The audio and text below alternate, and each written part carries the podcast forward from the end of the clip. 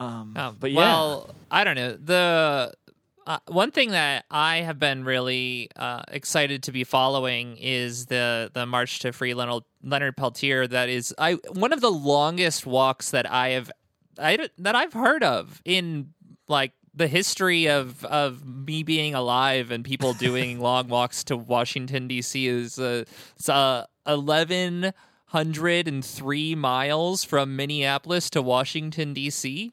That's fr- that's 103 miles further than the Proclaimers felt ready to walk when they sang their famous song. That's right. Yeah, I mean, I, I when I first heard about that, they're like, "We're going to do a freedom march." I was like, "Oh, that's cool." To DC from Minneapolis, I was like, "Oh, damn, that's some commitment right Yeah. there." That which is good. I mean, eh, it- the whole story, and and so I wrote up a little bit of background. So for folks who are listening who don't know the story about Leonard Peltier. Um, which I definitely there's a ton of great media you can find out about it. It's an incredible story. Um, uh, you know, a yet another dark chapter in U.S. history because so like that persists to today. yeah, I mean Leonard Peltier is one of the United States' longest serving political prisoners. He's been in jail for almost 50 years.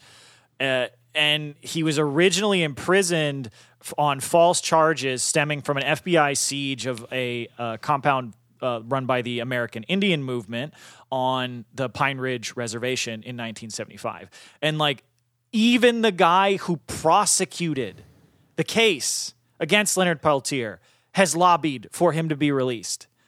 Like, no one except like the hardest like right wing you know like cops and and fbi people and politicians thinks leonard peltier should be in jail.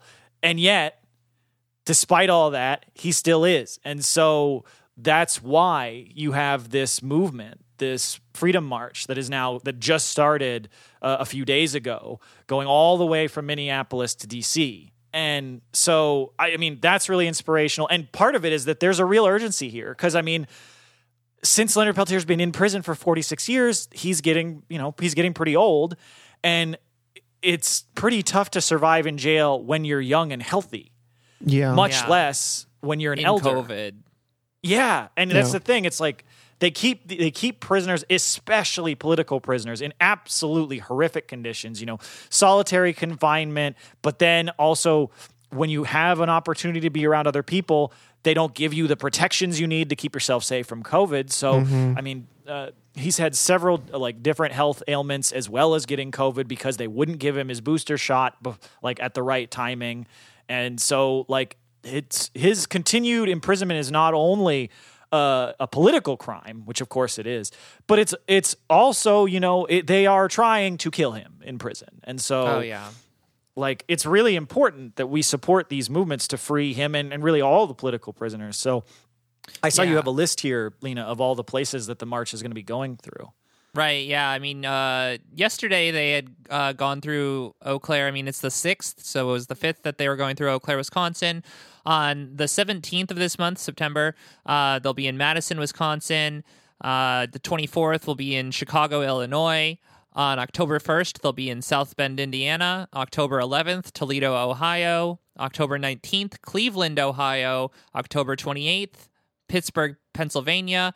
And then on November 14th, they'll be in Washington, D.C. itself to march on Washington.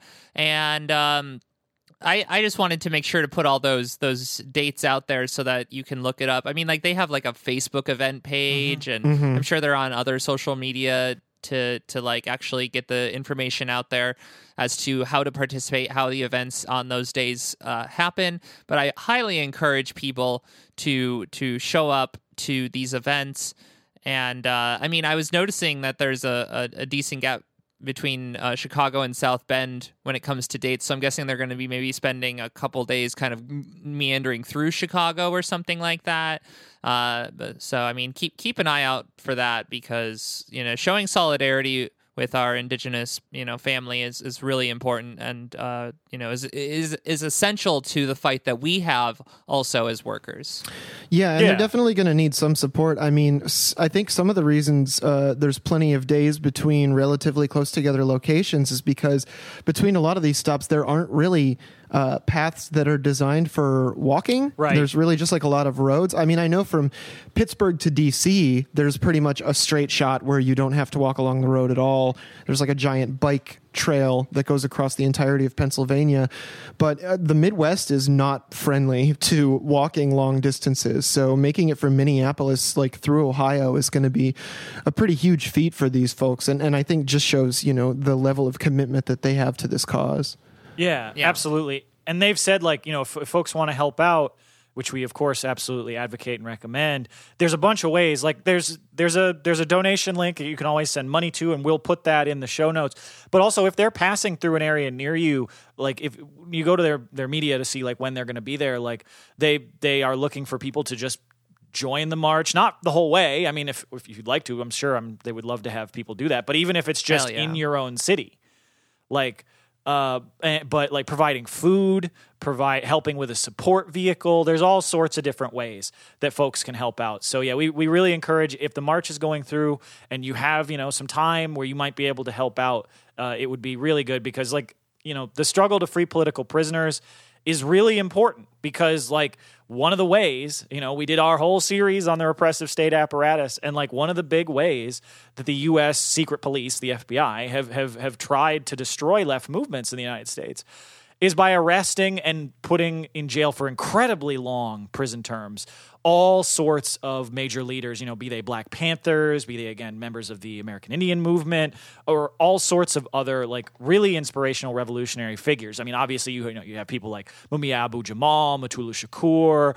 all sorts of people who have been in jail for you know decades purely because they were standing up for their oppressed communities. And so if we're going to be able to build and maintain resilient revolutionary movements, that means standing up for those that have been put in behind bars and fighting until they're freed. And so, right. you know, Leonard Peltier is exemplary of this, and it's really important that we support this struggle. Absolutely. Well, speaking of supporting uh, incarcerated or otherwise oppressed people who fight for the working class and other oppressed groups,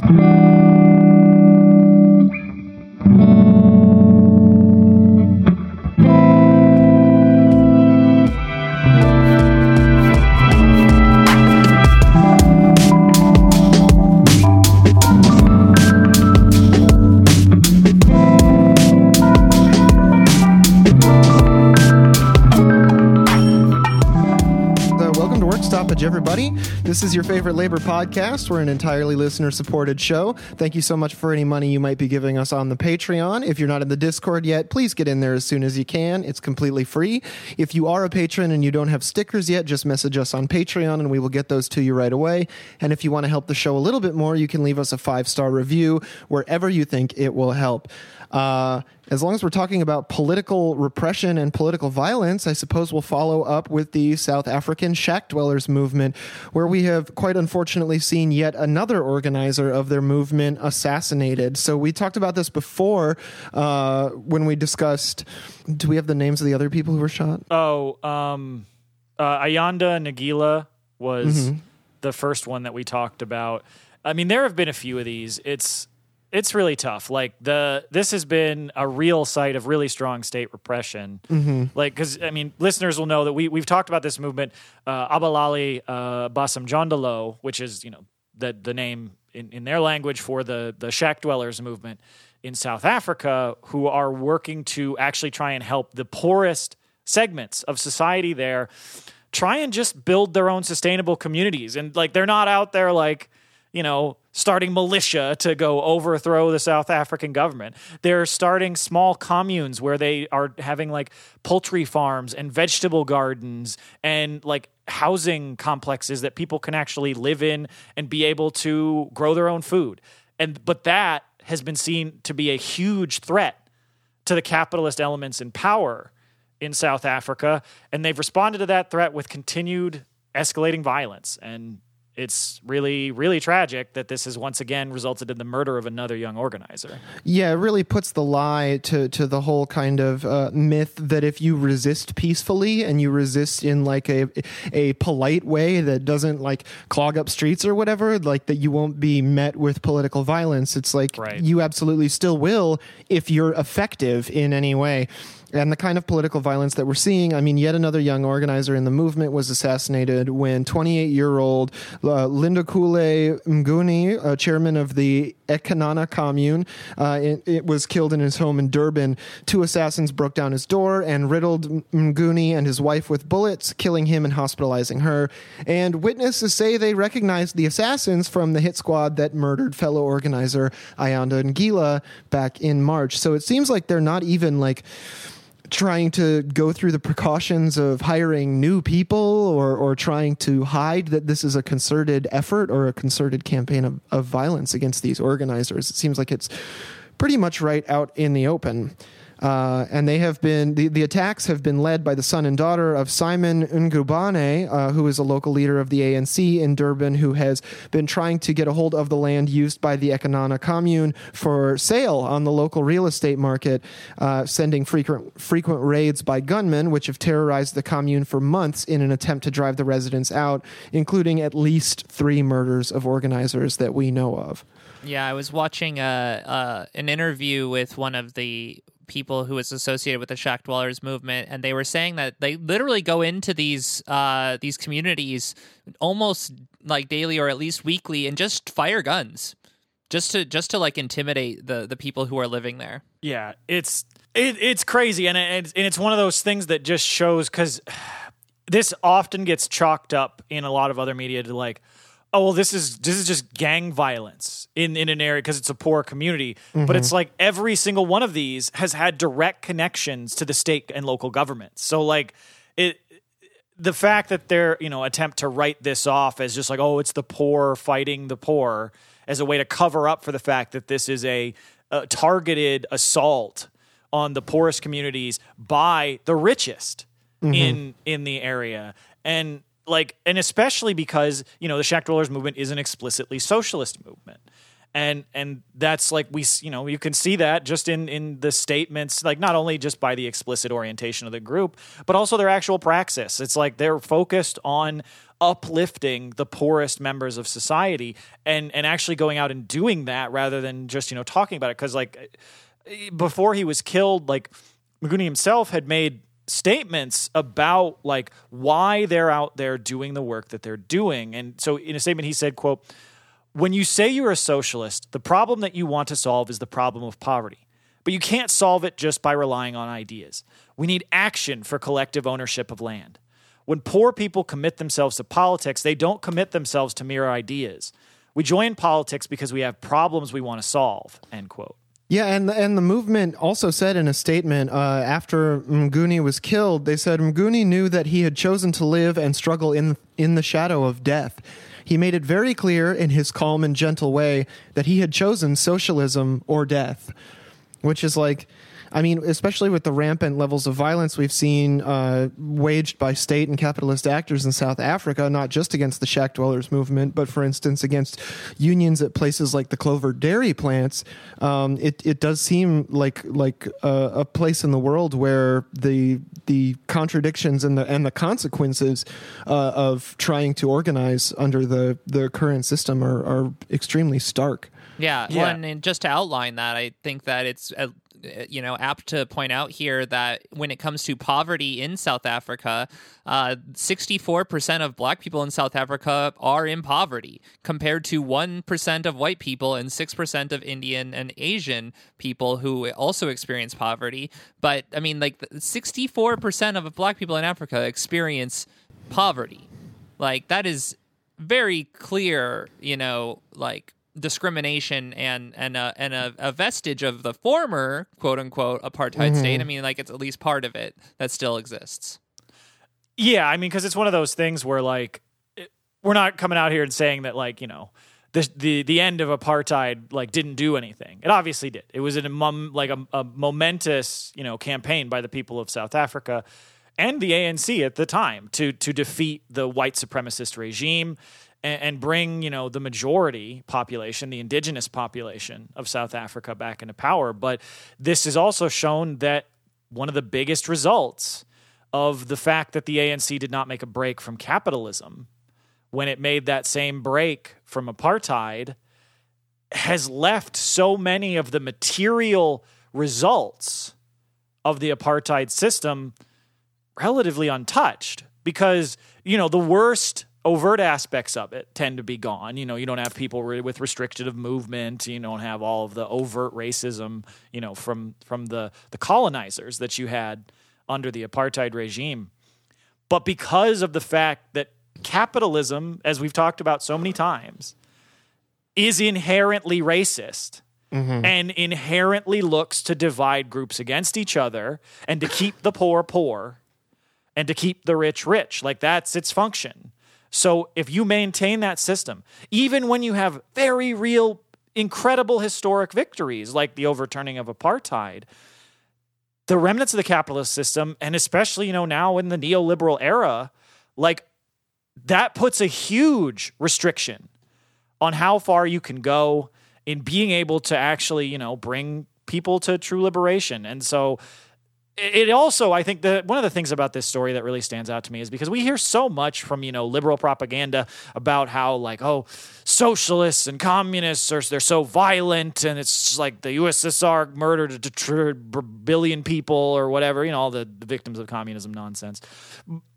And because there's always this attempt to portray you know people who are defending the poor, who are coming out there to oppose the systems of oppression and domination built into capitalism, to portray those people as violent because they want to change the system. But you could not see a starker, like, example of how much of a lie that is. Because the shack dwellers movement isn't sending gunmen into the rich parts of Durban to just go shoot up neighborhoods. They're mm-hmm. helping people set up again vegetable gardens. They're helping people who were previously homeless, maybe living under a bridge somewhere, actually have a place to live. It may not, you know, it's not going to be a, it's not like a swanky luxury condo or something, but just having a roof over their heads. And that is is being met with horrific violence from the capitalist class. And it's just, it's, I think, one of the starkest exposures of that it is, in fact, capitalism, which is inherently violent. And it is, it is the struggle against poverty and the struggle against oppression that is the only way that we're going to ever overturn that. And so, like, you know, all of our, all of our solidarity goes out to the shack dwellers movement. And like, as horrible as these these assassinations, these murders, these constant attacks are, I do think there is still a lot of inspiration we can draw because this sort of thing would crush a lot of lesser movements. And yet, every time we've seen this happen, we see the shack dwellers movement continue to fight back, to continue to organize, to continue to fight for the people that are in the, the poorest conditions and to try and you know actually fight for a system that cares about everybody and i think that that level of discipline that level of strength is something that we can really draw from in in our you know trying to draw inspiration for our own movements Forward to socialism, forward. Forward to communism, forward. Abash, capitalism, abash. Absolutely. And to move to our next story, we're going to be talking about the multi tiered system that we've covered in minor league and major league baseball. Mm-hmm. And one of the solutions that we had initially actually talked about on, on the show in regards to the way that, you know, the uh, minor league players had their own association and in most other sports there was you know uh, the minor league like in hockey there's the, the the smaller leagues and then the major leagues are all in the same union well the uh, major league baseball players association the union of like the mlb has actually begun organizing minor league players and has been handing out cards. And as of today, they have seen over 50% of minor league players uh, sign up to join the MLBPA and form a single union rather than two unions, one that, you know, honestly leaves a lot of the minor league players to you know not have the conditions that allow them to make this uh this very uh, honestly difficult and occasionally like harmful to people's bodies sport you know uh, a uh, a career Yeah, well, and it's not surprising that so much support for for joining this union has been uh, achieved so quickly because, as we talked about the last time we talked about minor league baseball players, they're expected to do basically just as much training, traveling, and paying for various expenses as major league players, and they're often paid pitifully small wages. I mean, some of them make as low as like the mid twenty thousands of dollars Yeah. per year, which like you can make that without committing yourself heart and soul to uh, an athletic endeavor. And and they're basically being strung along because a lot of them you know will never get a chance to see the major leagues but it's all it's it's kind of assumed that you're supposed to just know when to quit and uh, you know that if if you're not gonna uh, make it in the minors then you should just give up. And it's like no people come out to watch these folks play sports.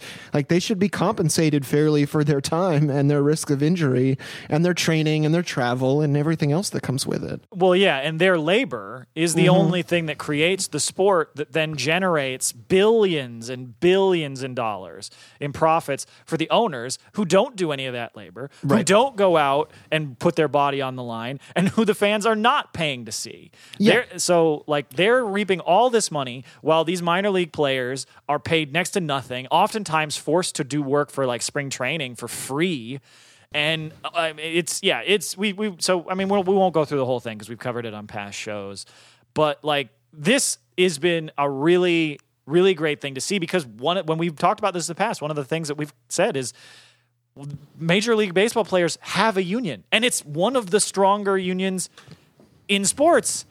So why don't they just bring the minor leaguers into that union? Because the whole idea is like if you're in the minors, your goal is to get in the majors. So it only makes sense that one union should represent all of them. And it's so good to see that the the union is finally taking that step. And so like we have a statement here from MLBPA executive director Tony Clark who said minor leaguers represent our game's future and deserve wages and working conditions that befit elite athletes who entertain millions of baseball fans nationwide.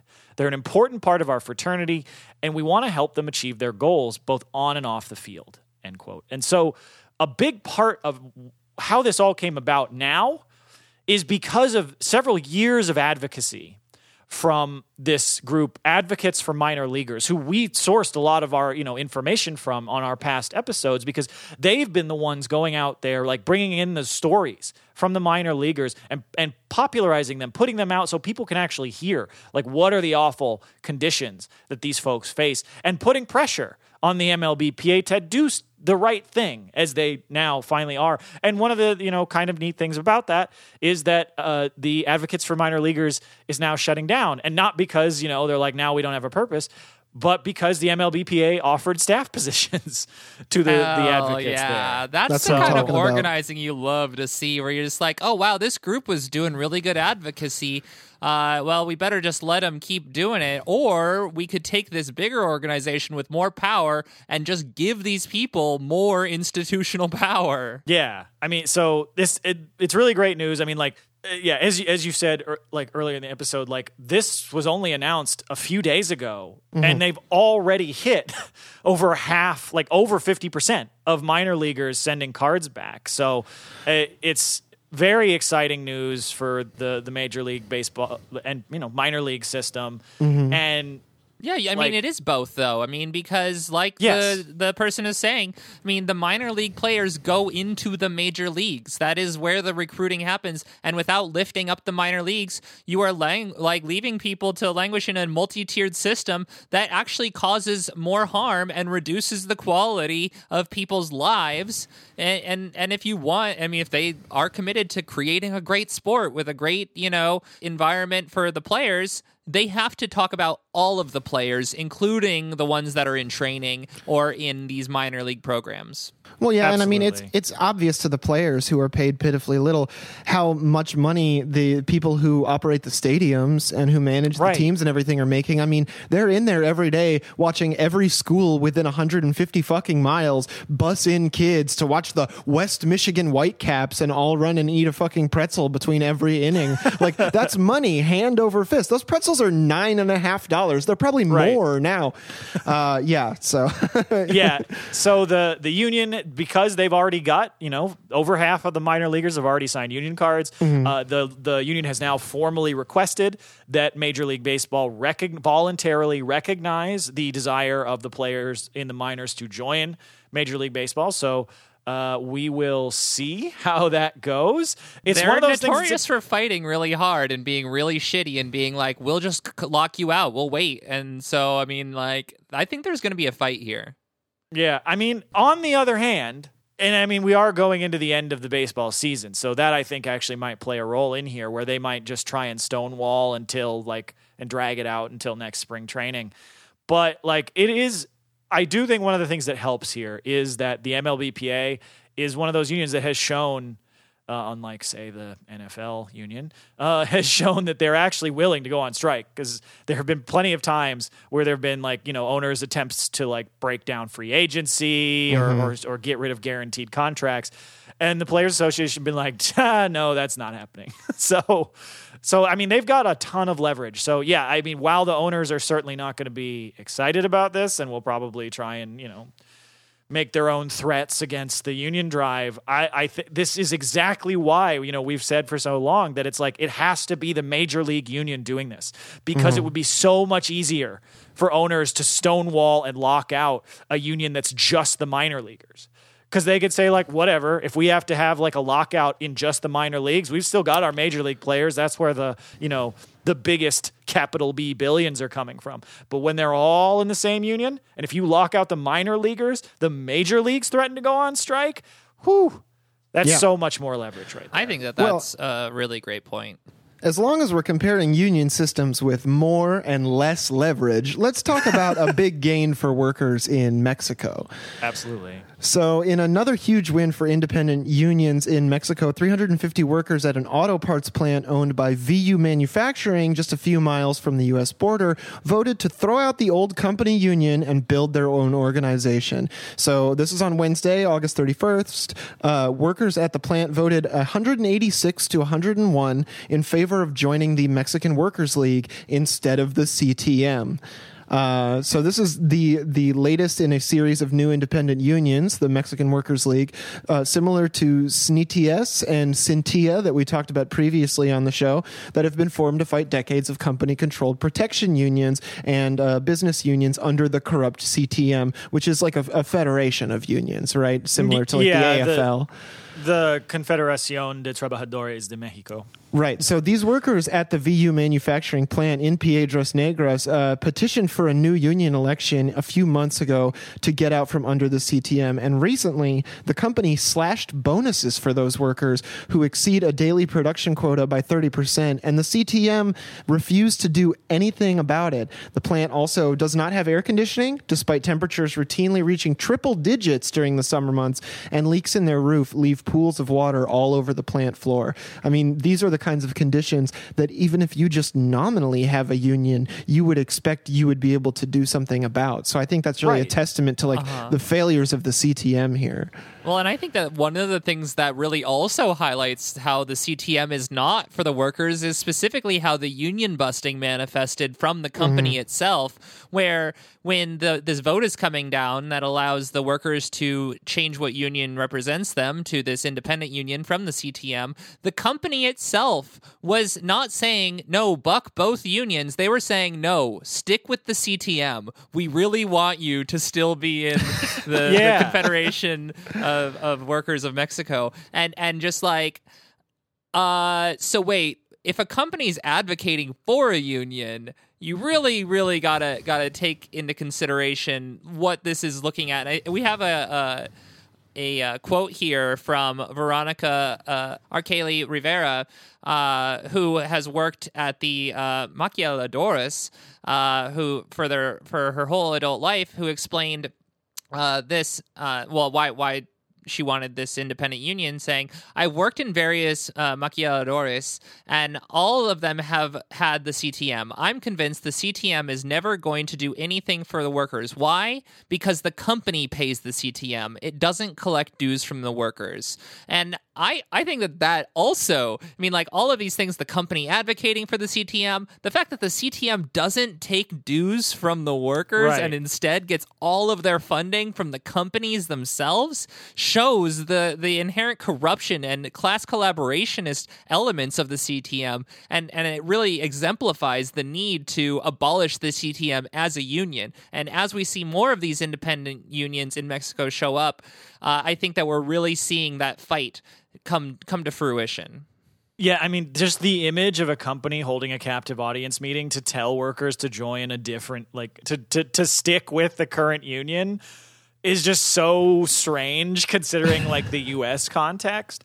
Uh, one thing I really just want to quickly shout out here is like we're getting all this from coverage from Labor Notes, and like Labor Notes has been out there at the forefront of this. Like I have barely like there's a little bit of reporting on this in like the business press because they care about it because they're like, oh no, these workers are getting unions that might actually do union stuff. Right. That's not what we want.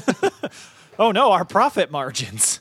Um, but the people who have actually been going and talking to the workers, it's been like, in, as far as English press that I've seen, it's been pretty much just labor notes. So, you know, shout out to them as usual. Uh, but yeah, like the company, like, uh, targeted workers who were advocating and the plant for the workers league you know the, the new union by withholding bonuses from them and even temporarily laying off 100 workers who they suspected were supporters of the workers league. And, and you know so uh, rivera who we previously quoted from that, that labor notes piece continued saying we interpreted the layoffs as retaliation. The way it's worked here in mexico is that the company chooses the union which is the ctm and because various workers weren't going along with having a union imposed on them, they laid us off. End quote. And so, like, it's it's so coming from you know the U.S. labor context. This is just such a wild situation. Mm-hmm. But I think one of the things, and this is why we, you know, why one of the reasons we talk about this struggle so much, is that like it's already so difficult I think a lot of times, like when we see so many struggles here in the US, to beat back all the propaganda that you hear from a company about why workers don't need a union, why you'd be better off negotiating directly with the company, the union's just going to take your money, you know, all the stupid lies that they throw out there. But then you add that additional scenario of of a company being like, "Oh no, we're fine with you having a union. We think you should have a union. It should just be this union. Look at the joy in this union." And so like then having to bust through that sort of propaganda, I think just goes to show like the tenacity of these organizers for these independent unions uh, and and the solidarity that has been shown by so many of these workers willing to stand up and fight for a real union that will actually represent their interests that will be a union and not a, a fake company union. And and that's the sort of thing that I think we can draw from here which is why it's been good to see them get support from from unions in the US like the UAW so I, I think that it's really important that we keep watching this these struggles develop because like there's a lot of I think individual tactics and and and strategies and and just you know general inspiration that we can draw from the these independent union movements in Mexico. Absolutely. Well, and Mexico is also just like a really big and important economy that that, like Absolutely. t- takes up a, a very prominent space on the world stage. And I think a lot of Americans uh, kind of racistly look down their nose at Mexico and also don't realize like how important what happens in Mexico really is. Yeah, for sure. Yeah, certainly. And I mean, in additional news outside of the U.S. factor, I guess we've been really going uh, with uh, the non-U.S. stories today. We're going to be talking about a Canadian scaffolding company that is basically saying that well, and they've they've used the court system to to impose this, saying that uh, voluntary overtime and deni- and and not doing voluntary overtime is considered a strike because these workers at this at this scaffolding company have uh, through a work to rule sort of initiative where you know it's quote unquote voluntary voluntary overtime they have coordinated a where where none of the workers participate in that voluntary overtime. And the company has gone to the court systems which ruled in favor of the company to say that no this is a this is a, a strike. When you know again this just really th- throws the lie to the idea that any of this overtime is voluntary Right. Right. Yeah. I mean this this story is wild. Like, uh, th- it- like because Vice is reporting on this, and like we've seen you know court injunctions used against strikes all the time in the U.S. to- to, break down picket lines to say, or especially with like a lot of um, public workers. Government employees, where they say, "No, no, no, you can't have a strike." I mean, obviously, you know, we've talked about the the way the legal system abuses railway workers here in the U.S. But to say that a bunch of people getting together and not refusing to work, just refusing to do what has been told to them is voluntary overtime, that that's not only against company policy, that it's not only against the union contract, but that it is illegal is just absolutely wild. Like they they so because I mean they they reporting on this because these are workers at, at a Canadian construction firm called Aluma Safway, uh, who are doing you know this work at a at an Alberta job site for one of the biggest oil companies in Canada, uh, Suncor, and they were doing this just because they're like, look, the company's not fucking paying us enough, and the working conditions here suck, and yet they want us to do all this voluntary OT let's just refuse to do it as a way to be like, look, we're not going to go on strike. We're going to come in and we're going to do it, put in our normal hours. We're going to do our job. Like, our our our contract says we can't go on strike unless you know there's some very specific conditions, so mm-hmm. we can't go on strike. But we're not going to give them extra time as long as they're keep treating us shitty like this. And and, and yet, and then the the company and the court system come back and say, "Oh no, no, you can't do that. You have to work overtime, or we're going to throw you in jail." Like, this the this is one of those things where I just think that it is such an important thing to reflect on the way that the media conditions us to think about the idea of capitalist quote unquote democracy mm-hmm. because we constantly hear about how every country outside of the imperial core is an authoritarian country or whatever. And I'm like, are those countries threatening to throw people in jail for not working voluntary quote unquote overtime? Yeah, and, and the actual ruling is is like it's pretty fucking lame, I gotta say. So the the actual ruling of the labor board was quote the board finds the employee's concerted refusal to accept overtime shifts for the purpose of compelling the employer to agree to terms and conditions of employment, which constitutes a refusal to work, to be an illegal strike. And it's like I don't know. Yeah, maybe if you're some dusty old Alberta judge with a bunch of snow between your ears, that makes fucking sense. But it doesn't make any fucking sense to anyone with uh, more than two brain cells to rub together. I gotta say. And I think that uh, your your comparison with railway workers is really apt here because I think that this we would not necessarily see this if this was just uh, you know the scaffolding company was doing maybe a project for I don't know affordable housing or or something like that. Right. But this is specifically for an oil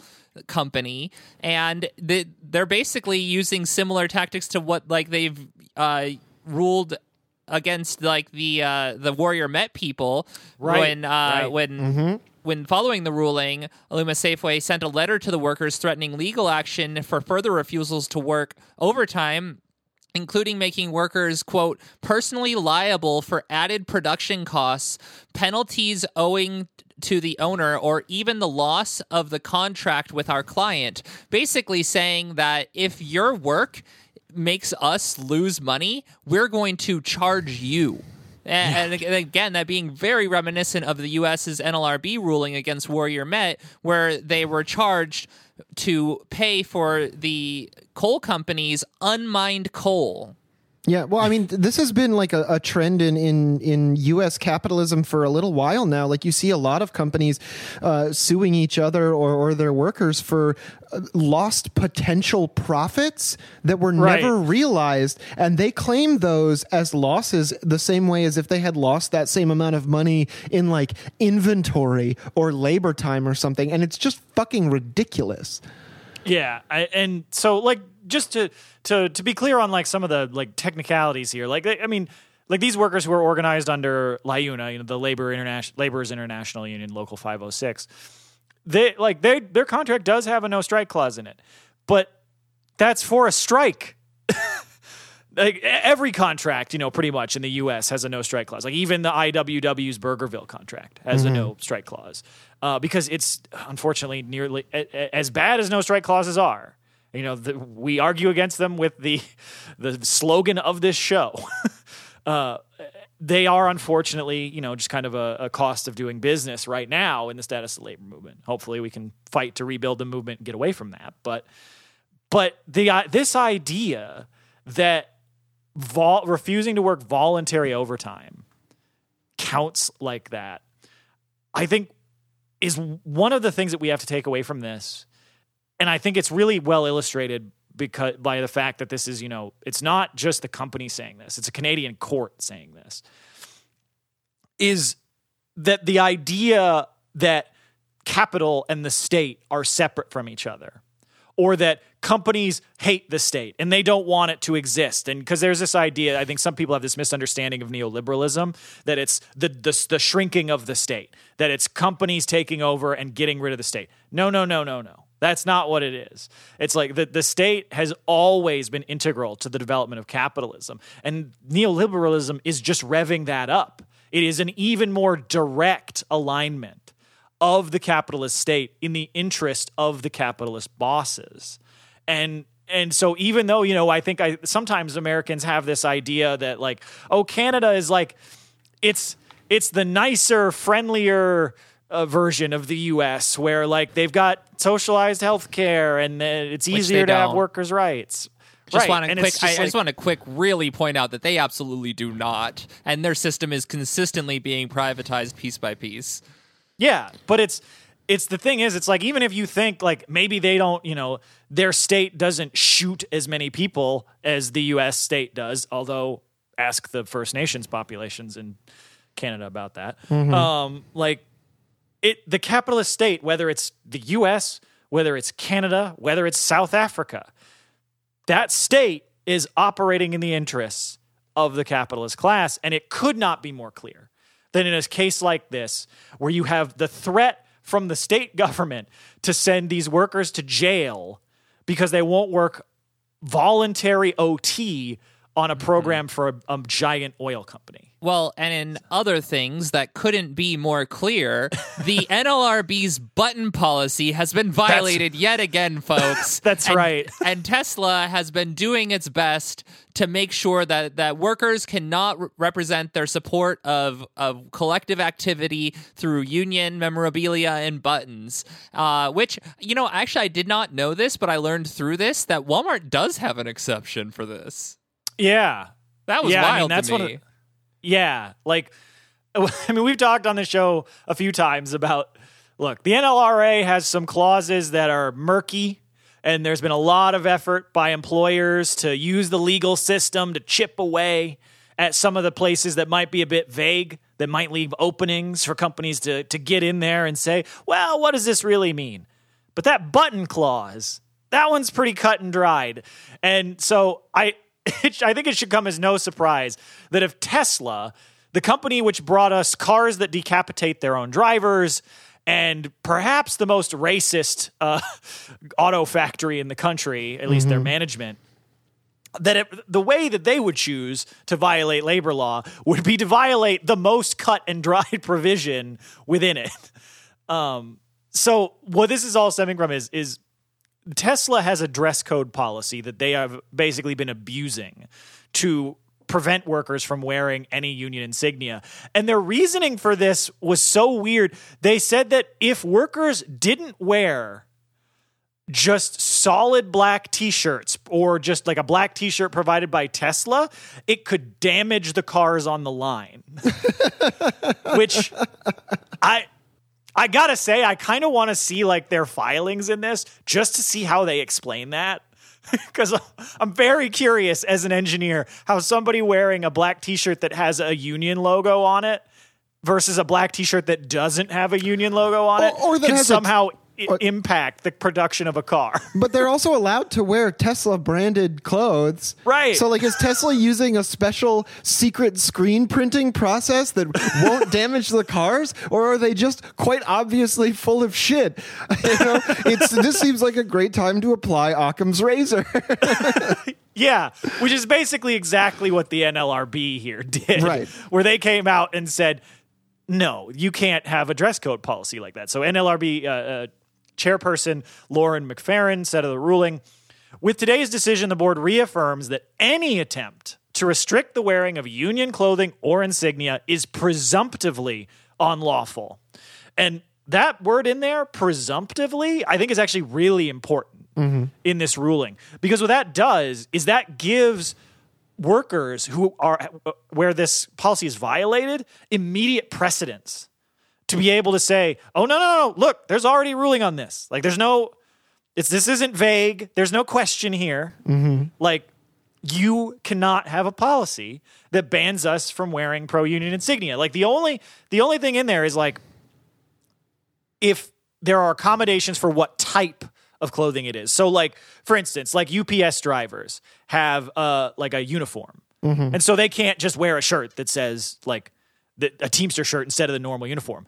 But they can't ban them from wearing buttons, and that's why we call it the button clause.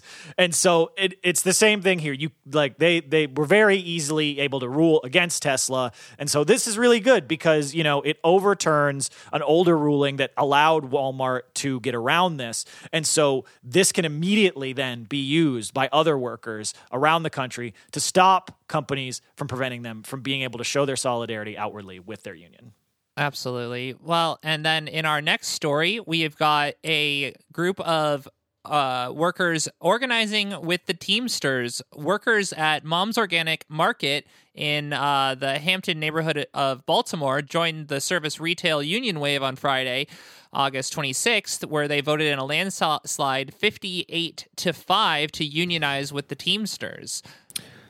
That's really good. And the Teamsters seem like they've really been reaching out to a lot of different sectors of the economy recently, especially like uh, retail service and particularly grocery workers, uh, which has been really cool to see. And it, it does also seem like the Teamsters can reliably get these landslide votes at a rate that Yeah. we only have really seen with Starbucks besides them. Yeah, absolutely. And so, I mean, this is a this is a, a pretty pretty simple story here. You know, Mom's Organic Market is a, a, a small grocery chain around the Mid Atlantic. They've got 22 grocery stores, largely focused in Maryland. And they previously have done, we've seen this in so many places. They've tried to hold off unionizing by putting their average wages just slightly higher than average in the area, uh, with starting rates there at $15 an hour. But of course, as we know, $15 an hour is not a living wage anywhere in the country Right. much less a major city like Baltimore. So, workers at Mom's Market reached out to Teamsters Local 570 just a few months ago. Actually, that's the other thing I think that's cool about this. This this drive didn't actually take that long to come together. Um, and they were focused on you know a lot of pretty bread and butter stuff in this case, like better wages, more job security, paid time off, and other benefits. And so, you know, the Teamsters worked with the the folks who had reached out to them. They they helped them inoculate their coworkers against employer propaganda, and they went and filed for you know their NLRB election at fifty percent union cards in July. And so, yeah, then yeah, they had this massive landslide win with basically yeah over ninety percent of workers voting in favor. And so, you know, we have a quote here from worker Kelly Oppenheimer at the store who said. When you also hear that your coworkers are struggling to pay rent or worried about their job security, and maybe figure out their manager didn't like them as much and they got passed up for a raise, it kind of hurts. Being more secure in paying my rent and paying my bills will take a load off. And so, yeah, I mean, it just really gets to it because it's like it's a lot of these fights have, you know, very specific angles, but it, a lot of it just comes down to that fact that it's like, in addition to all of the material problems of of not being able to pay your bills, of having to skip meals, which are you know of course horrific, like the the toll of anxiety that not having a secure job with a good wage puts on you is huge. And so it's a huge load off to have something like this. And so, you know, hats off to these workers. The Teamsters are going to be start holding meetings with the workers immediately to find out what their main priorities are and then move forward to to bargain for that first contract. So, very exciting and key, you know, this is a chain. So I really hope that this is not the the only one of these, and I would imagine that some more of those 22 locations will will be popping up uh, here with union elections probably pretty shortly. Absolutely. With that landslide victory, I think that we can be kind of hopeful about that. Uh, but to move to our next, uh, actually, kind of two stories, we're going to be talking about the healthcare industry, where nursing home workers uh, have begun uh, the return of kind of sector-wide bargaining, uh, which we usually only see in uh, like the building trades or in, in you know the steel and auto manufacturing. But uh, about six weeks ago, on July 12th and 13th, over a thousand workers in nine nursing homes in up in upstate New York held simultaneous strikes. Uh, this is the first for them, and uh, there's organized by 1199 SEIU, one of the best SEIU locals that exists. Yeah, I mean, this is really cool. This is another great story out of Labor Notes. Um, and that that's the the sectoral bargaining angle of this is what I think is really interesting because you know this is nine different nursing homes which I believe have six different owners. So a couple of them are under like one owner, but this is mostly pretty disparate businesses, but they're all facing very similar conditions that we've seen people face across healthcare. Poverty wages and intentional short staffing to maximize the profits of the ownership. And so, since th- they all have disparate employers, but they all have the same union, again, here, 1199 SEIU, these workers, m- most of whom are paid just barely over $13 an hour and are required to do the work of multiple people at these homes, came together and said, hey, you know, we could strike individually and it might get us something. But what if we all struck at the same time? Uh, and and so like these workers are they're demanding $15 an hour as the minimum starting wage to go up from there to have higher wage scales for veteran workers and for the company to provide additional staff so that they're not so overworked that they can't provide care that the patients really need. Sure. And and I think one of the things to really emphasize about specifically this nursing home issue is that like and of course, you know, listen to check out the death panel for all of the really uh, Mm-hmm. like in-depth problems with like you know the the sort of carceral setup that we have for treating so many of our elders like with these nursing homes. But I mean, even when we look into just the recent issues, these have been the sites of the biggest concentration of COVID deaths, and not just with the like patients, but also with the staff. Like nearly twenty percent of the COVID deaths in this country, over two hundred thousand people have been in nursing homes or nursing home staff. Like it's uh, it is a, it is a number that is difficult to comprehend. And yet in response have we seen like national outrage, a nationalization of this system, maybe a reckoning with the concept of nursing homes in general and that perhaps we shouldn't just warehouse our elders until they pass away and that we should actually treat them with respect and dignity that they deserve uh, or at the very least provide the staff the pay, benefits, and working conditions that they need to make these places a much better spot for folks to, you know, live out the remainder of their days. No, we haven't seen any of that. Instead, we've seen the private nursing home operators that run these facilities following the same logic of capital that we've seen so many other places law follow. Instead of hiring more staff, instead of installing new ventilation, providing better wages and conditions, they've done the opposite. They've Yeah. refused to hire staff while increasing enrollment. And so, like, there's been really no other option but, but to strike for these workers. And in, in fact, these these business owners have coordinated with one another in order to strategically not meet the workers' demands. I mean, uh, there were there were nine facilities that went on strike, but there were three other ones that actually did cave to the workers' demands before they even Right. went on strike. And I think that that shows like how powerful it is when you get all of these workers together and have them go at the same time. Because you know, price fixing is illegal, but for some reason, price fixing the cost of your laborers' wages doesn't seem to be illegal, or if it is, it's like seldom to never enforced. And Yeah. so. Uh, when when the unions uh, did propose a potential strike, ninety eight point six of them voted in favor of it, and then when they unified and put the pressure on the companies, despite all of that, there still has not been a final deal reached to solve the problems at these facilities. So the workers are clearly committed to continuing their struggle, even if it includes more and longer strikes, uh, which I have to guess will probably work, just judging from the fact that three of the facilities caved before they even went on the first one. And uh, as Rebecca Pettis, who is a cook and one of the bargaining committee members, told Labor Notes, "quote We will fight as long as everybody wants to, and if they want the outcome of better wages, that's what we have to do. Keep fighting." And I have to imagine if 98.6% of them voted in favor of the strike, they probably will keep fighting pretty fucking hard. Well, yeah, and I think that one of the things to highlight here is with even with those companies going like conceding and you know giving uh, the workers what they demand, they still go on strike because then that still puts pressure on the sector.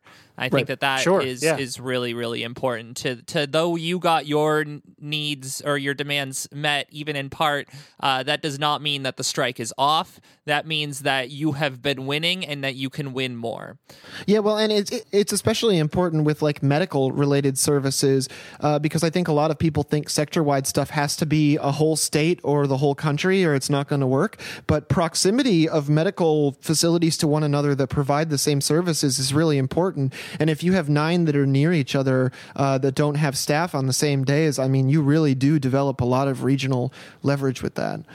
Absolutely. Well, and in the thought of creating leverage, Minnesota nurse, the Minnesota Nurses Association has announced that 15,000 nurses throughout the state plan to go on strike for three days on September 12th. Uh, after a vote last month, when the nurses overwhelmingly supported the authorization of the potential walkout, uh, the strike is set to impact 16 hospitals across the state. This is going to, uh, and is, uh, you know, I mean, when it comes to labor history, uh, you know, we have a lot of stuff written down, but also, you know, the data is not always easy to parse. But it's pers- it's kind of believed that this is going to be the largest private sector nurses strike in U.S. history. Yeah. I mean, 15,000 nurses. That is huge. Uh, I mean, it's incredible, but uh, it, it only makes sense. I mean, how many times have, how many stories have we covered on this show about the way the work, healthcare workers, nurses, uh, every, I mean, hospital staff, everybody has been treated during this pandemic. It's, it's, it's honestly incredible that you know the entire healthcare system hasn't completely collapsed like considering how awful these folks are treated. Like mm-hmm. it- and and this also again and despite the way the media always portrays nurses strikes this is not you know some hasty decision. They have been negotiating without a contract for almost 6 months and only now are taking this step. And again they authorized this weeks ago. So they've given the ownership of these hospitals tons of time to come to the table and have made it more than clear. It's like we're serious about this, but like we'll negotiate, but you have to come and actually negotiate with us. And yet still, you know, we see how far they are apart when we look into, you know, the issues that they're negotiating over. Like uh, per the reporting from CBS, like nurses are aiming for a 30% wage increase over the course of a 3-year contract to help address current low wages that they're facing and also deal with the, you know, massive inflation that we're we're seeing right now. And I know that 30% might seem huge to some people, but when you've had years of stagnant wages, and when you're facing conditions like this, where you know this is a job where you are going in and maybe you might not come home, because that's the th- I, I don't think people really like sometimes appreciate how dangerous being a healthcare worker can really be. So combine that with the current level of inflation, combine that with the massive level of burnout faced by so many workers, uh, combine that with the way that hospitals are trying to get around this by replacing nur- nurses with travel nurses, just exacerbating all of these problems and making them worse. Like I that 30% sounds completely reasonable I think to me and yet the offer we get from the hospitals organizing together is what if we give you an 11% raise? Look how huge that is. Over and again, this is over a thir- a 3-year contract. So it's not like an immediate 30% or immediate 11% raise. It's spread over 3 years. So like that 11% that the hospitals are offering, that would barely cover this year's inflation. Yeah. So who knows how much it's going to be next year and the year after? And it's already the, the whole thing's been eaten up in the first year, and the hospitals are like declaring that what the nurses are asking for is unreasonable. Yeah, well, and I mean, they're also the the hospitals are also fighting tooth and nail to make sure that they don't have to hire anybody else, which is another core issue that the nurses are trying to get solved. Which is that like a huge part of the reason this is so dangerous, and a huge part of the reason there are much worse health outcomes for their patients than there need to be, is because hospitals, which are one of the most disastrous places to implement like lean style uh, business management, have adopted surprise, surprise, lean style business management, and and and and all the just in time and and all of the other uh, hyper capitalist bullshit that that makes every other industry paper thin. And to have uh, you know paper thin supports in a healthcare environment is just wildly irresponsible. I mean, you don't even need to be a socialist to realize that, but I think it it probably does help. Um, so the Minnesota Reformer also noted that a recent report from the Minnesota Department of Health shows adverse health effects were up 33% in 2021 eh, from 2020 and last year. Uh, nurses filed nearly 8,000 reports of unsafe staffing levels, which is an increase of 300% from 2014. ER wait times. So so that can't possibly just be COVID. Like from 2014, that's got that's Right. just labor intensification in many respects leading up to the last few years. ER wait times have hit highs of over 14 hours for some patients. Meanwhile, hospital CEOs rake in multi million dollar salaries. Um, and you have uh, Chris Rubesh, who is an RN at Essentia in Duluth and first vice president of the Minnesota Nurses Association, saying, quote, Corporate healthcare policies in our hospitals have left nurses understaffed and overworked. While patients are overcharged, local hospitals and services are closed, and executives take home million dollar paychecks. Nurses have one priority in our hospitals to take care of our patients, and we are determined to fight for fair contracts so nurses can stay at the bedside to provide the quality care our patients deserve. And I mean, that's just something we talk about all the time on this show, especially when it comes to industries like healthcare and education, which it hurts me, it pains me to even refer to as industries. Those should just be public Yeah. services, for God's sake. Yeah. And so like so they'll be on strike from the 12th, the 13th, and the 14th. So if you're in Minnesota, I mean, this is going to be all over the state. Like there's multiple hospitals in Minneapolis. Uh, so like if you have the opportunity to, you know, to if there's a picket line near you, we certainly recommend, you know, you if you have a chance and you can go down and show your solidarity, show that you stand with those nurses to help, you know, not just them, but all of us. Because that's the thing uh, like COVID is still a huge fucking problem. 40,000 people have died in the United States of COVID in the last 100 days. And a not insignificant part of that, those numbers, is not just the complete abdica- like abdication of any attempts to stop the spread of COVID. It's also because nurses are run so thin by exactly what you're saying this application of lean processes to hospitals that they can't provide the care that they want to because you have one nurse who's now doing the job of what in say even just a few years ago would have been two three four nurses so Yeah. like this affects all of us and it's so important that we support you know these nurses and all the healthcare workers in these yeah. efforts Well, and I could hear you hesitating. You almost said lean manufacturing because like that really that really feels like what is being is happening here in these these health facilities, which you know, I mean, similar to the the retirement facilities, can be used to warehouse people, and we know that it's basically just a mm-hmm. mechanical device meant to you know gather profits at the expense of all of the people involved who are not the ruling class. yeah 100% so But yeah to- sh- shouts out to these nurses Absolutely. And to move to some you know, I mean, presumably good news. I mean, it is good news. Uh, Amazon's challenges to the ALU's victory at JFK 8 have been thrown out by the Arizona uh, Region 28 uh, NLRB office uh, where Amazon said there was undue influence bet- from the NLRB itself and from the ALU. This was like the the weed smoking and all the other bullshit Right. like like Y- yeah, the- claims that they had. Um, and so even though they have made this really ridiculous claim that then made the case itself be moved out of the New, the New York NLRB region to this Phoenix, Arizona region, even that uh, more conservative board uh, has ruled in favor of the Amazon labor union and the workers there that have unionized, though. I think that one of the things that we need to temper this with is the fact that there are still, uh, until the 16th of this month, objections able to be filed by Amazon. And it's very likely that Amazon will contest the NLRB's ruling on this to then bring it to the court system. And so we know how we feel about the courts, but you know, sometimes when the NLRB has already ruled on something, it does give a little bit of sway to the courts. You know, we'll, we'll have to see. Yeah, Uh, it, I sat through a few, not not even a majority of those, like because they did this all over Zoom, uh, these virtual hearings, and because it's a public it's the NLRB. It's open to the to the general public to watch.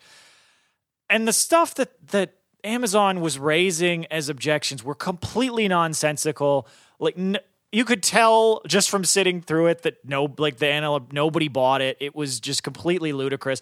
But that's the thing that's so frustrating about this is that Amazon's got all the time in the world to just waste everybody's like time and throw ton, infinite their infinite monetary resources at a million lawyers to throw all these challenges. So I, I'm I'm sure they will challenge it, but this is still big. Like as you said, Lena, like it's not that this like we're not trying to say this doesn't matter. This is this is a really big ruling, and so hopefully, you know, this is uh, at least a sign that we're not going to see any more any real chance of victory here. And so, like, we have a quote from Chris Smalls in response to this, just saying, after dealing with all that virtual court, it feels good to finally have some celebratory news.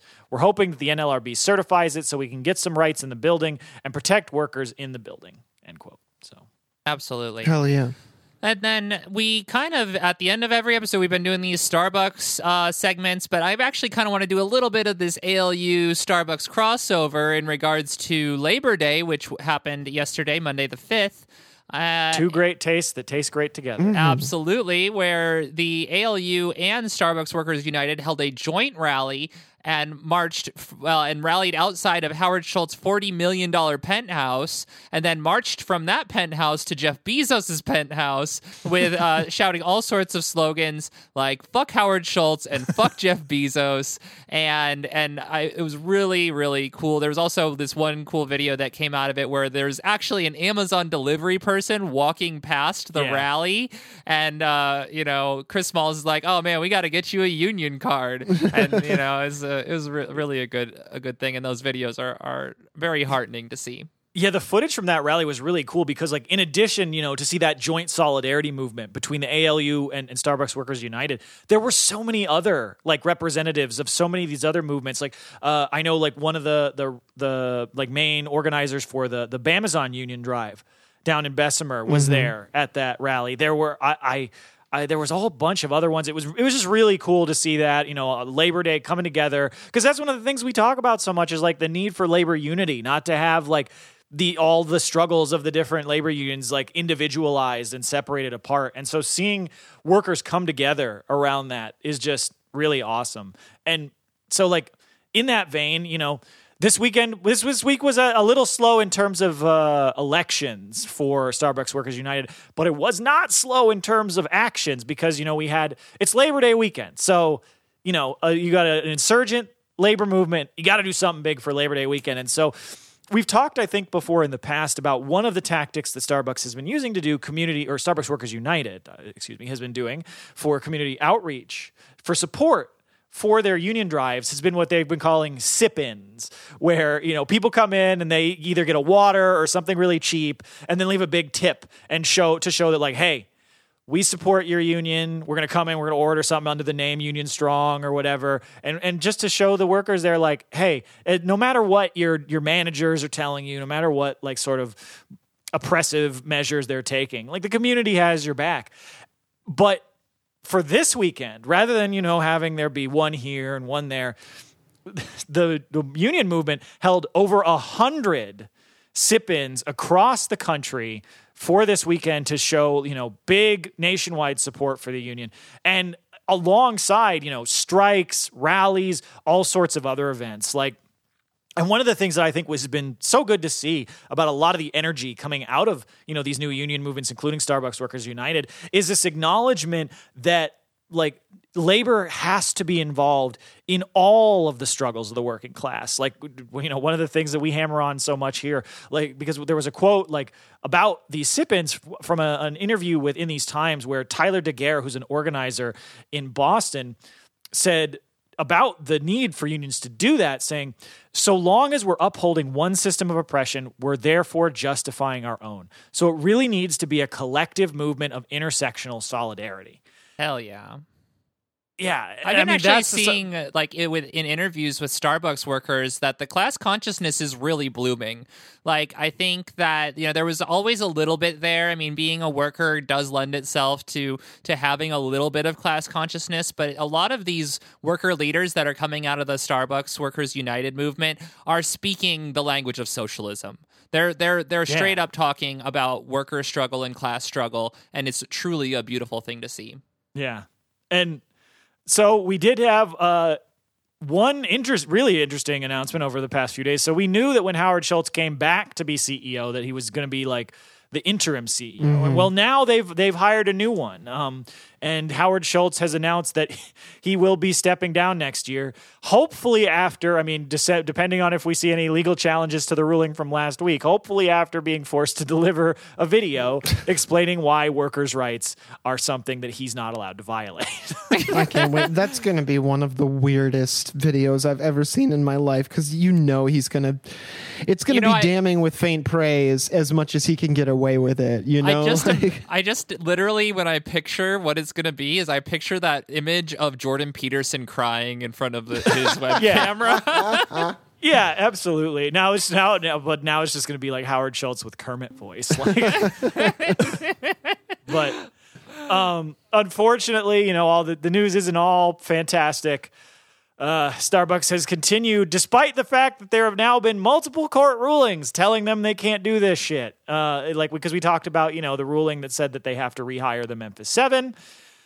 Well, they've gone out and fired a bunch of more organizers. Uh, they fired six organizers in Anderson, South Carolina on September 2nd. They he fired these workers for the horrible crime of after they had a three day strike. Again, to be clear, Starbucks is very much saying they're not firing these workers for holding a three day strike. It's for after the three day strike, going to the store and cleaning the store and prepping it to be open after the strike. wow, how could they do such a thing? Uh, I, I need I need the clip of that of that British guy going. I can't believe you've done this. I can't believe you've done this.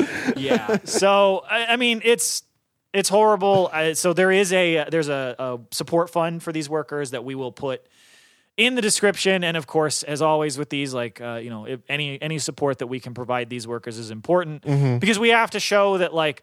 Look, Starbucks can do all this shit outside the law, but as as workers, as members of the same class, we're going to come together and support each other and keep these sorts of actions from being able to have the demobilizing effect that they want.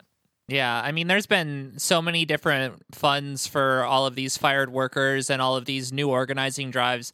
I think uh, one of the things I'm going to do in uh, later today is actually literally create a, a solidarity fund channel in the Discord because they get a little buried sometimes in the worker news channel because they, the worker news channel is so busy in our server. So so just to to make sure people can access that a little bit faster if you happen to be in the Discord, but back to what Dan was saying at the beginning of this, with uh, there not being, I w- couldn't really find if there were election counts that were held this week. It seemed like maybe this was just a lull in in, in the work in the. Uh, ratification counts but at the very least we did see more stores filing including one store in boston which filed with a hundred percent of workers signing cards which is a very very cool thing Way to go, Boston. Yeah, I mean that rules, and and yeah, and we, so we are as far as as we are aware, we are still at 235 unionized stores. And honestly, considering that's 235 stores that have unionized in a like less than a year,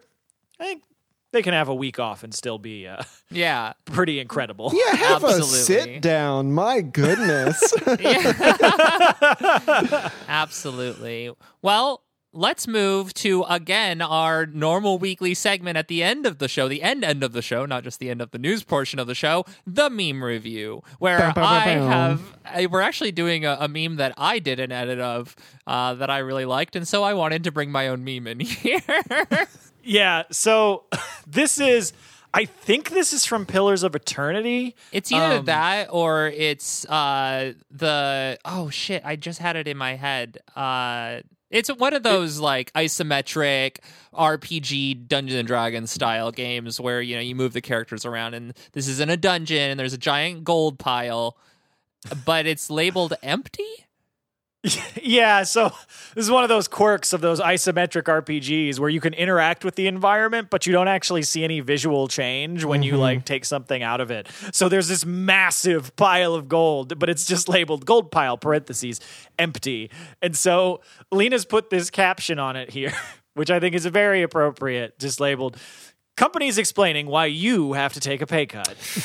Yeah, I mean that's something we see every single fucking episode of this show where we're like, uh, the company has complained that nobody wants to work anymore and that it's too expensive to pay their workers twelve dollars an hour. The CEO made sixty-two bajillion dollars this year. yeah. Yeah, exactly. I mean, it's like with the Royal Mail thing we were talking about mm-hmm. last week. We're like, we we have to, we can't give people raises. We have to be competitive. We might have to break up the company. And then they're like, you made four hundred million pounds in profit. Right. last month." Well, speaking of somebody who should be paid 400 million pounds uh, per annum, we have a, a, a, a image here of a very good dog who is watching over a a whole litter of very small kittens, and it just says, "When you lie on your resume." But still get the job. I have a feeling this pup's going to do a great job. I mean, that's the thing. Uh, like, you know, they tell you, oh, you, you got to be truthful on your resume because what if you get the job and you can't do it? I'm like, well, they know. Honestly, that's why you uh, should invest in some training. Yeah, for real. because like eh, eh, whatever your resume says every job's different and it looks like this dog who you wouldn't expect to be able to take care of these cats seems to be doing just fine so Absolutely. the resume is not as important Yeah, my resume just says, "My name's John. I can learn how to do anything in one day." Experience, see above. is. hell yeah Yeah, and then this other one is a meme that was going around uh, on Labor Day, uh, where I don't know who this probably actor guy is. yeah this is so this is daniel craig this is a picture from when he was SNL. hosting Bond. snl Right, and it just says captioned "Unions in 1932," and he's reading. Uh, it says, "Ladies and gentlemen, the weekend," which I'm guessing, which I'm guessing uh, is actually a reference to the band or the or the Yeah, the, yeah. the The group performer. or the, the performer, The Yeah, uh, Canadian uh, 80s revival artist, The Weeknd. yeah, but uh, yeah, it's it's very good, absolutely. There's a And whole then- Twitter Yeah. account that's just, I think it's called something like SNL hosts introducing the musical act, and they have them from all the different decades that SNL has run. And some of them are really funny, like uh, just comedians and actors that you can tell are not familiar with or definitely not into the, the act that they're inter- introducing. Very good shit. yeah, it's like when they have like Alec Baldwin on there for the twentieth time. Yeah. and he's he's just like, ladies and gentlemen, LMFAO. yeah, or like Christopher Walken, like, ladies and gentlemen, the Arctic Monkeys. yeah. oh man. So we've got uh, another very much like Labor Day specific meme from you know favorite meme page of the show, cats with hard hats. Yeah. We've got you know your typical cat in a hard hat sitting there next to a, a an antique era truck out by a farm, and it's just captioned "Happy Labor Day." Never work again. Ooh, uh, This cat's got the right idea. You know, I finally have a job where I have things like Labor Day off. And I was sitting around the house yesterday thinking to myself, Monday should just be part of the weekend at this point, just permanently. Right? And we should move things like Labor Day to Tuesday. well, because that's the thing. People are like, how do we deal with unemployment? I'm like, reduce the work week length. yeah. immediately. There you go. Unemployment solved. like, yeah, but they definitely love this sentiment from the our our favorite uh, hardworking cats. Well, and That's right. another thing we love is polling sentiment. You know, when they when whenever we see a poll online, that's the kind of thing that makes it into every single show, which is exactly why it's in every single show and not the one of the first times we've ever uh, brought a polling sen- sentiment into I want to see a serious outlet do this to an actual poll. Like, just use a graphic that looks like this. I mean, what was it? Uh, Andrew Yang uh, tweeted a, a, a, a bar graph to express percentages pretty recently. Uh, that had my head fucking spinning. Oh my gosh! What ter- terrible! I don't want to get into that. What a fucking All right, so this yeah. this this is uh, uh, a chart labeled dopamine released by various activities. Baseline is 100%. Food slightly higher, video games slightly higher, sex just slightly higher than video games, cocaine like one one and a half times that of of sex, like or two two and a half times that of sex. Then uh, amphetamines, which I thought cocaine was an amphetamine, but Nope. anyway, that no. Just similar Yeah. effects. Yeah, it's a stimulant, but not Oh, amphetamine. okay. Anyway, that's even that's like twice as high as cocaine. Methamphetamine higher than that, and then winning a union. It's just this line that's that's coiling around the whole bottom of this graphic. As the line is seriously one, two, three, four, five, and then extending off the page times as long as every other line. And it's very It- true. If you ever won it- a union, that is how it feels. It's also the the first thing on this list that's not going to have adverse effects on your life or your body, since sex. yeah, that's true.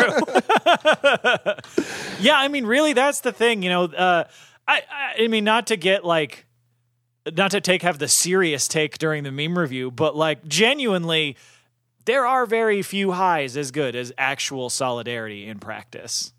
Absolutely. We got that wholesome content to wrap up the episode. That's right. I mean, what else feels that good? Uh, realizing you're dreaming, and then you can control the dream and win a union in your dream. I guess it all Yeah, comes that- back around. Yeah, there we go. We did it, folks. And with that, we want to thank you for listening. If you want to support us, you can support us at patreon.com slash work stoppage. We are entirely listener supported, so that contribution helps us do this show. And if you want to hang out with us or any of the other comrades that are listening to the show and, and supporting other workers, you can go- jump in the Discord. There is a link to the Discord in the description right next to all of those solidarity funds. You can leave us a review somewhere. You can follow John on Twitter at Facebook Villain. Follow the pod at Work Stoppage Pod. Listen to Beep Beep Lettuce. Listen to Red Game Table. And as always, labor peace is not in our interest, and solidarity forever. That's right, solidarity. Solidarity, everybody.